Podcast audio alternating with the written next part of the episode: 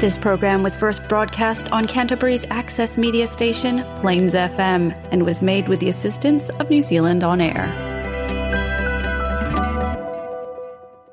கலாபம் நீங்கள் கேட்கவிருப்பது கலாபம் வானொலி நிகழ்ச்சி பூங்கா நகரத்திலிருந்து ஒலிக்கின்ற கலாபம் வானொலி நிகழ்ச்சியை பிளேன்ஸ் எஃப்எம் தொண்ணூற்றி ஆறு புள்ளி ஒன்பது வாயிலாக வெள்ளிக்கிழமை இரவு ஒன்பதரை மணிக்கு கேட்கலாம். நமது நிகழ்ச்சிகளை கேட்டு மகிழுங்கள்.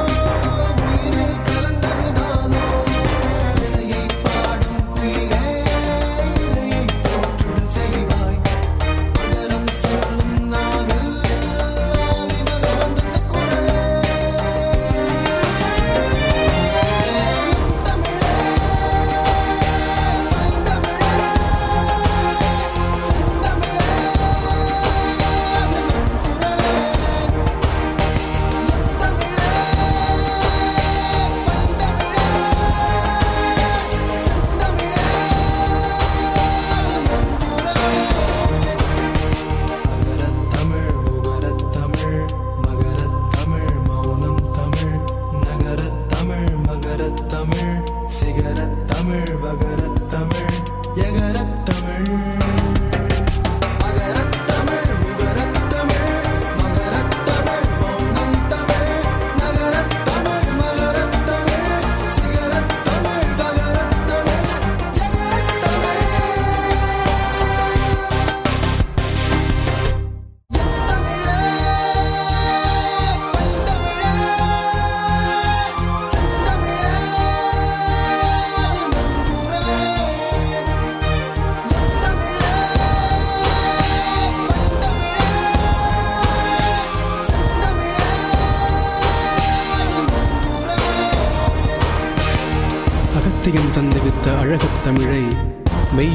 போற்றி வணங்கிடுவோம்.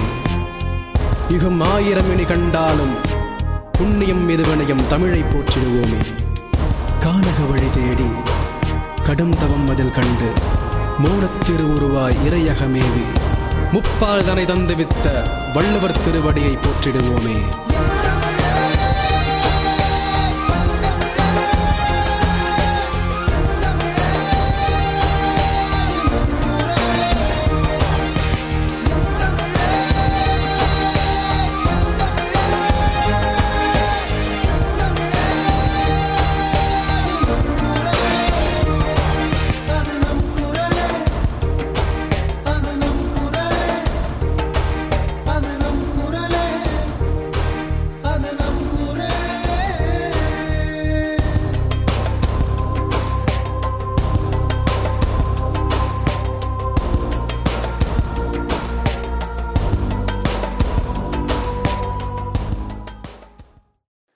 அன்பான வணக்கம் நேயர்களே. கலாபம் நிகழ்ச்சியின் வழி உங்களுக்கு வணக்கம் கூறுவது விஜயஸ்ரீ. இன்று செப்டம்பர் இருபத்தி இரண்டு இரண்டாயிரத்து இருபத்தி மூன்று தமிழ் மாதம் புரட்டாசி தேதி ஆறு திருவள்ளுவர் ஆண்டு இரண்டாயிரத்து ஐம்பத்தி நான்கு. சரியிலிருந்து தவறை புரிந்து கொள்ள திருக்குறள் நமக்கு உதவுகிறது. திருக்குறள் பல்வேறு தலைப்புகளில் உரையாற்றுகிறது. மற்றும் வளமான வாழ்க்கைக்கு உத்தரவாதம் அளிக்க நாம் செயல்படுத்த வேண்டிய சில பழக்கங்களை விவரிக்கிறது. திருக்குறளில் நாம் வாழ தெரிந்து கொள்ள வேண்டிய அனைத்து தகவல்களும் உள்ளன. திருக்குறள் படிப்பதால் எண்ணற்ற நன்மைகள் உள்ளன. திருக்குறளை புரிந்து கொண்டால் வாழ்நாள் முழுவதும் மகிழ்ச்சியுடன் வாழ நாம் நம்மை தயார்படுத்திக் கொள்ளலாம். அறிவிலே அறத்தையும்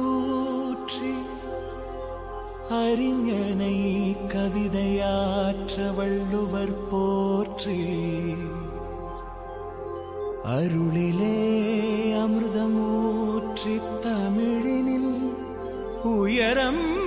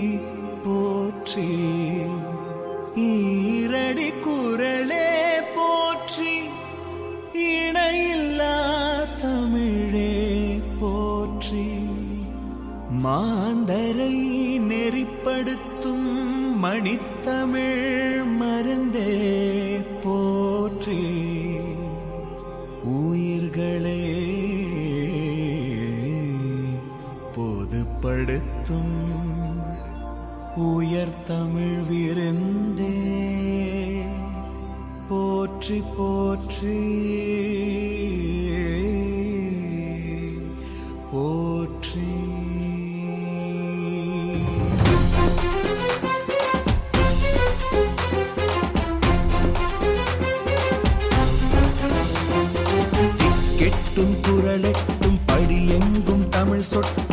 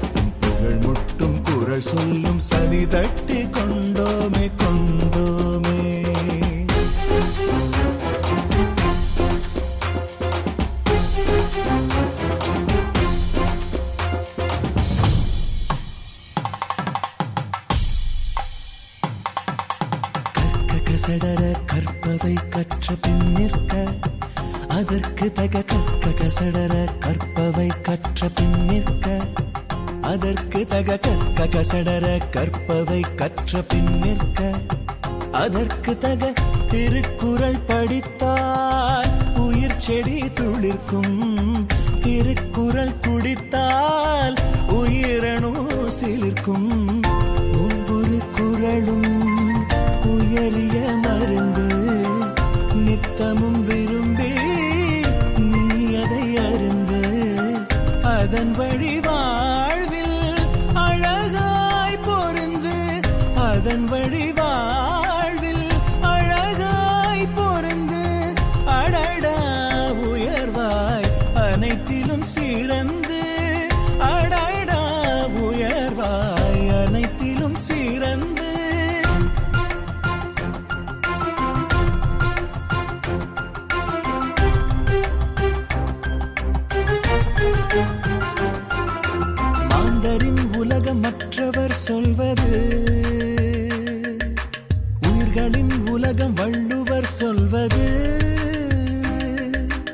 ஆண்டரின் உலகமற்றவர் சொல்வது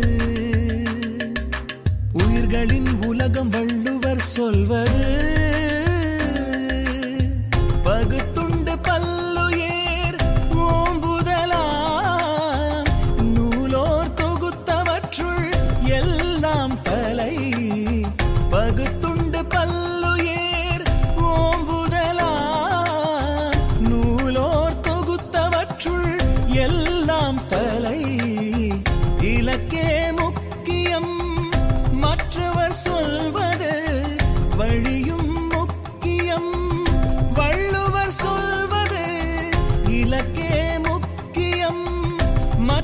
சொல்வது வழியும் முக்கியம். வள்ளுவர் சொல்வது ஈன்றால் பசி காண்பால் ஆயினும் செய்யக்க சான்றோர் பழிக்கும் வினை.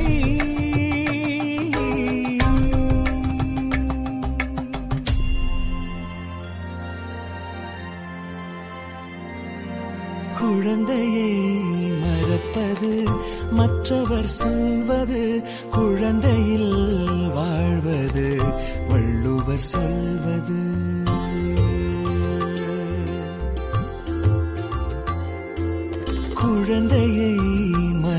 மறப்பது மற்றவர் சொல்வது குழந்தையில் வாழ்வது வள்ளுவர் சொல்வது.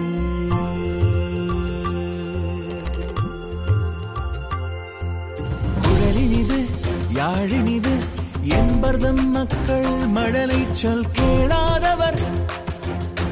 குழலினிது யாழினிது என்பர்தம் மக்கள் மழலை சொல் கேளாதவர்.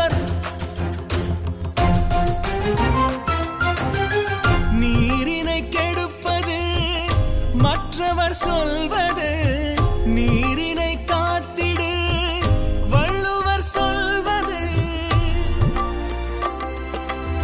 நீரின்றி அமையாது உலகினின் யார் யாருக்கும் வானின்றி அமையாது ஒழுக்கு. நீரின்றி அமையாது உலகினின் யார் யாருக்கும் வானின்றி அமையாது ஒழுக்கு. வானின்றி அமையாது ஒழுக்கு. வானின்றி அமையாது ஒழுக்கு.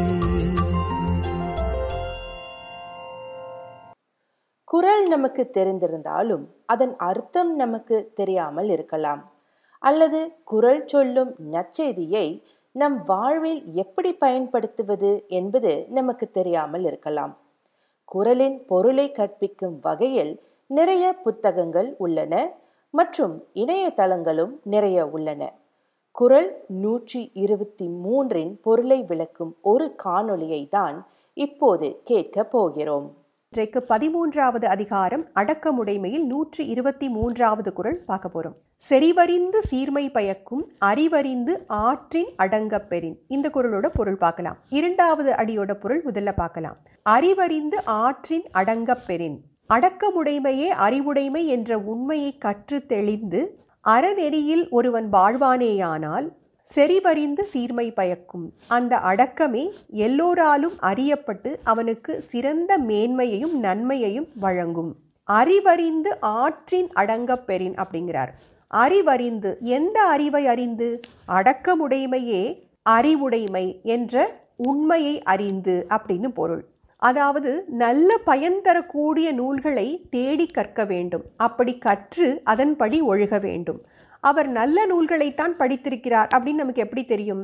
எப்படி தெரியும் அப்படின்னா அடக்கத்துடன் வாழ்வதே அறிவுடைமை என்பதை உணர்ந்து அந்த வழியின்படி ஒழுகுவாரேயானால் அவர் நல்ல நூல்களை தேடி படித்திருக்கிறார் அப்படின்னு நமக்கு விளங்கும்.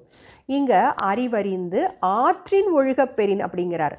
ஆறு என்றால் இந்த குரல்ல வழி என்று பொருள். அடக்கத்துடன் வாழ்வதே அறிவுடைமை என்ற ஒரு வழியை அவர் உணர்ந்து அதன்படி வாழ்வாரேயானால் அந்த அடக்கமுடைமையே செறிவறிந்து சீர்மை பயக்கும் அப்படிங்கிறார். அதாவது எல்லோராலும் அறியப்பட்டு அவருக்கு மிகச்சிறந்த நன்மையையும் மேன்மையையும் விளைவிக்கும் அப்படின்னு சொல்கிறார் நமது உயர் பண்பாலேயே அதாவது நமது அடக்கமுடைமையாலேயே நமக்கு மேன்மை கிட்டும் அப்படின்னு இந்த குரல்ல வலியுறுத்துறார். அறிய வேண்டியவை அடக்க வேண்டியவை அப்படின்னு இரண்டு இந்த குரல்ல சொல்லப்படுது. அறிய வேண்டியவை எவை? சுவை ஒளி ஊறு ஓசை நாற்றம். இப்படி நமது ஐம்பொறிகளாலும் நாம் அனுபவிக்கும் இன்பங்கள். அடக்க வேண்டியவை எவை? நமது புலன்கள். நமது புலன்களால் அதாவது நம்ம பொறிகளால் தான் இந்த ஐந்து இன்பங்களையும் நாம் அனுபவிக்கிறோம் இல்லையா? இவற்றை நமது கட்டுப்பாட்டுக்குள் நம் வயத்தில் நாம் வைத்திருக்க வேண்டும் என்ற உண்மையை அறிந்து மனதை கட்டுப்படுத்தி இல்லறத்தில் அறத்தோடு வாழ்பவனுக்கு எல்லோராலும் மிகச்சிறந்த நன்மையும் மேன்மையும் விளையும் அப்படின்னு சொல்றார். இதே கருத்தை தான் நீத்தார் பெருமை அப்படிங்கிற அதிகாரத்தில் இருபத்தேழாவது குரலில் வள்ளுவர் உணர்த்தினார். சுவை ஒளி ஊறு ஓசை நாற்றம் என்ற ஐந்தின் வகை தெரிவான் கட்டே உலகு அப்படின்னு சொன்னார். அதாவது இந்த பிரபஞ்சம் இந்த பேரண்டம் ஐம்பூதங்களால் ஆனது. நீர் நிலம் நெருப்பு காற்று ஆகாயம் என்ற ஐம்பூதங்களால் தான் இந்த பிரபஞ்சம் அமைக்கப்பட்டிருக்கிறது. இந்த ஐம்பூதங்களின் கூறுகளாலேயே ஆனதுதான் நமது உடலும்.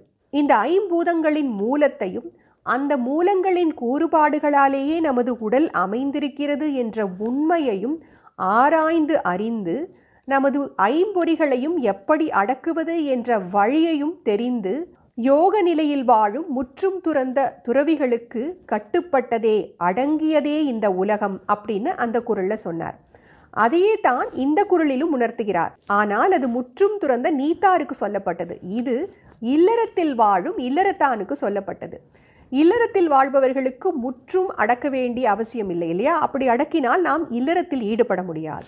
நமது ஐம்பொறிகளையும் நமது கட்டுப்பாட்டுக்குள் வைத்து அறநெறியோடு இல்லறத்தில் வாழ வேண்டும் அப்படிங்கிறார். அதாவது பிறர் பொருளுக்கு ஆசைப்படாது பிறர் பொருளை அபகரிக்காமல் பிறரை அடிமைப்படுத்த நினைக்காமல் பிற உயிரையும் தன் உயிர் போல் நினைத்து அடக்கத்தின் வழி நின்று வாழ்ந்தால் நமக்கு நன்மையும் உயர்வும் மேன்மையும் கிடைக்கும் அப்படின்னு சொல்றார். நாம் அடக்கம் அப்படிங்கிற உயரிய பண்போடு குண மேன்மையோடு வாழ்ந்தால் அந்த அடக்கமே இந்த உலகத்தாருக்கு நம்மை காட்டி கொடுத்து விடுமா?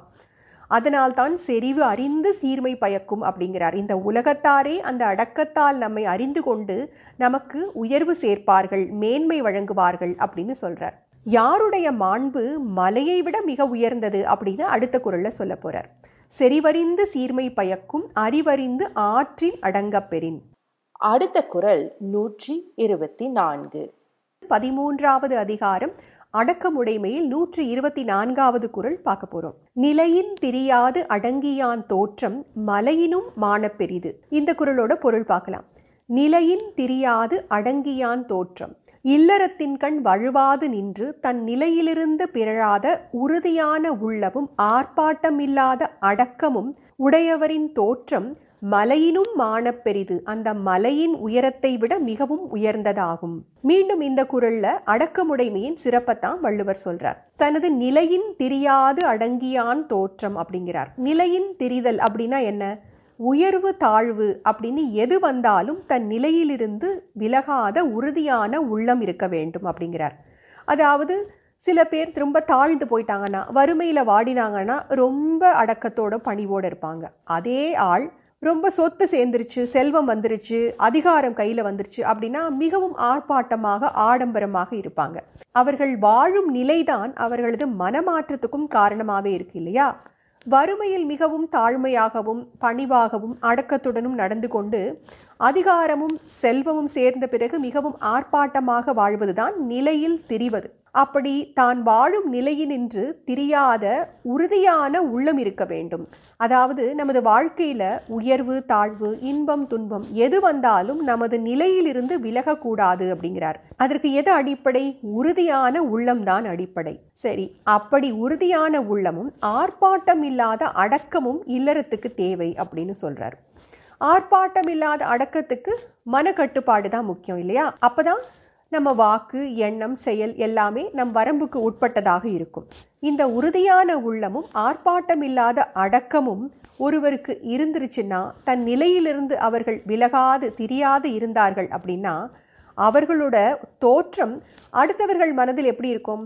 மலையை விட மிக உயர்ந்ததாக இருக்கும். அடுத்தவர்கள் மலையை விட மிக உயர்ந்ததான மதிப்போடு அவர்களை பார்ப்பார்கள் அப்படின்னு சொல்கிறார் நம்மள பல பேருக்கு ஒரு எண்ணம் இருக்கும் இல்லையா? அதாவது நம்ம ரொம்ப ஆர்ப்பாட்டமா ஆடம்பரமா இருந்தா தான் நம்மள நாலு பேர் மதிப்பாங்க. அப்பதான் நம்மள ஒரு உயரத்துல வச்சு பார்ப்பாங்க அப்படின்னு நமக்கெல்லாம் ஒரு எண்ணம் இருக்கும். ஆனா உண்மை அது கிடையாது. நம்ம எவ்வளவுக்கு எவ்வளவு அடங்கி போகிறோமோ அவ்வளவுக்கு அவ்வளவு நாம் அடுத்தவர்கள் மனதில் உயர்கிறோம் அப்படிங்கிற உண்மையைத்தான் வள்ளுவர் இந்த குரலில் உணர்த்துகிறார். அடங்கி போவதுனா அடுத்தவர்கள் சொல்வதற்கு அடங்கி போவதில்லை.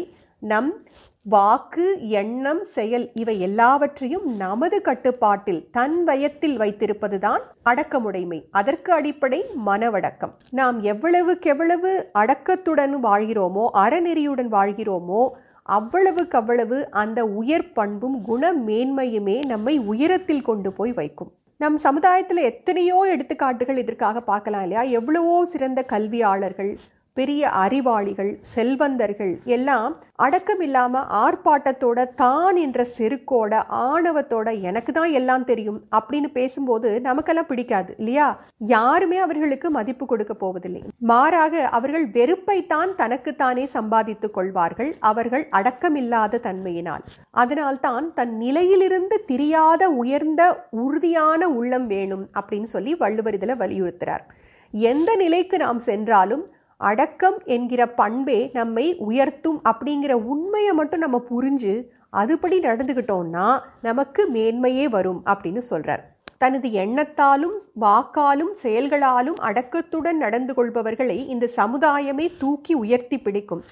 ஆனால் அதே நபர் தான் உயர்ந்த பிறகு அடக்கமில்லாமல் பேசினாலோ தனது செயல்களில் அடக்கமின்றி அறமற்று நடந்து கொண்டாலோ எந்த சமுதாயம் அவரை தூக்கி விட்டதோ எந்த சமுதாயம் அவரை தூக்கி உயரத்தில் உட்கார்த்தி வைத்ததோ அந்த சமுதாயமே அந்த மக்களே அந்த நபரை வெறுக்கத் தொடங்கி விடுவார்கள். அவருக்கு அழிவு அந்த அடக்கமில்லாத தன்மையிலிருந்து தான் ஆரம்பித்துவிடும் இல்லையா? அதனால்தான் தன் நிலையிலிருந்து எப்பொழுதுமே திரியக்கூடாது அப்படிங்கிற உண்மையை வள்ளுவர் இந்த குரலில் உணர்த்துகிறார். சரி நேயர்களே மீண்டும் உங்களை வேறொரு நிகழ்ச்சியில் நான் சந்திக்கிறேன். விடை பெறுவது விஜயஸ்ரீ. நன்றி வணக்கம். அகர முதல எழுத்தெல்லாம்.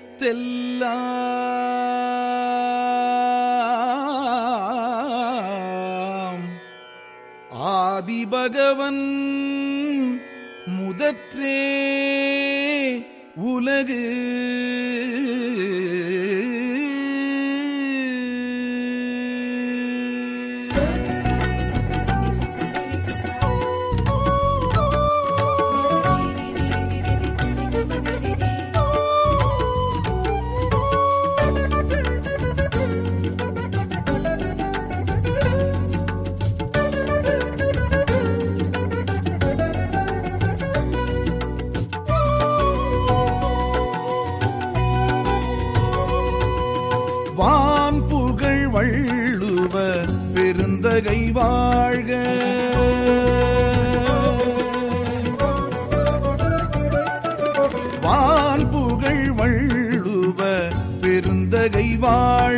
ஐயன் தேன் தமிழ் தீருக்குறள் பொதுமறை வாழ்க.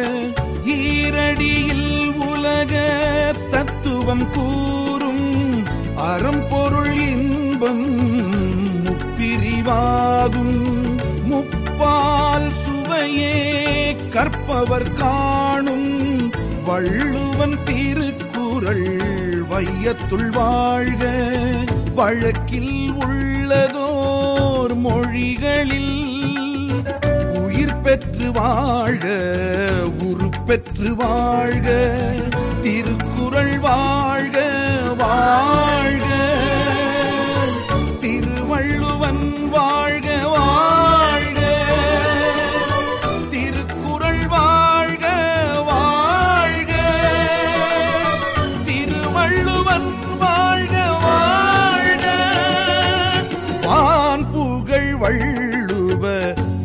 குந்தகை வாழ்க.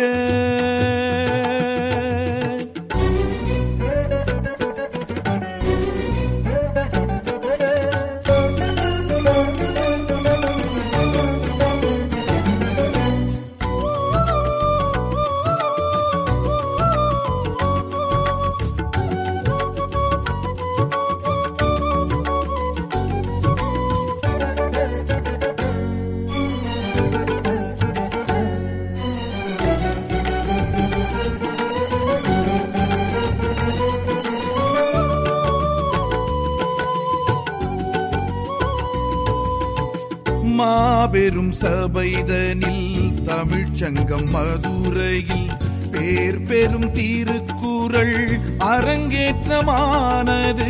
வாழ்வுறும் மொழிகளில் முதல் மொழி தமிழினில் சீர்பெரும் திருக்குறள் தலையங்கமானது. வேறேது? குரலின் பொருளுக்கிணை ஈடேது இயலும் இசையும் இதை பாடாது. சுழல மறுக்கும் உலகே. சீரேழு குரலின் சிறப்பு கிணை நூலேது. அறிவும் தெளிவும் தரும் தாளாது. படிக்க சுவைக்கும் மனமே.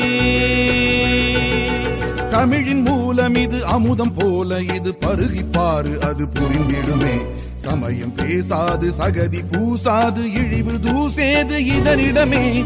கூறாது குரல் ஒன்று கூறாது. கூடாது. செயல் ஒன்று கூடாது. வாழாது. குரல் வழி வாழாது. வாழ்வேது பொருள் கொண்ட வாழ்வேது. தினம் ஒரு குரலினை திருக்குறள் உரையினை மனனம் செய்வோம் நாம் இங்கே. புது புது பொருளினை பொதுவுடை கருத்தினை கவனம் கொள்வோம் நாம் இன்றே. திருக்குறளே திருக்குறளே இசையட்டும் ஒலிக்கட்டும் வள்ளுவன் திருக்குறளே.